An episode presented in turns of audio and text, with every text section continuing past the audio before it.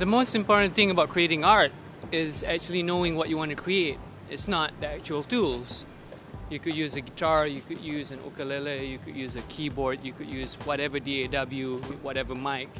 But the first thing is you have to have something to say. What do you want to say? Once you know what you want to say, you can figure out what tools you need. And then you can figure out how you're going to make it.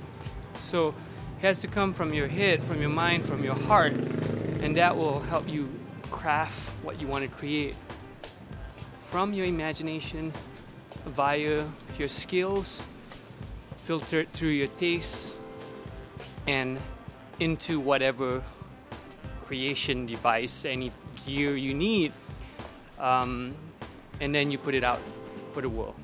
That's how I view creating art, especially in terms of music.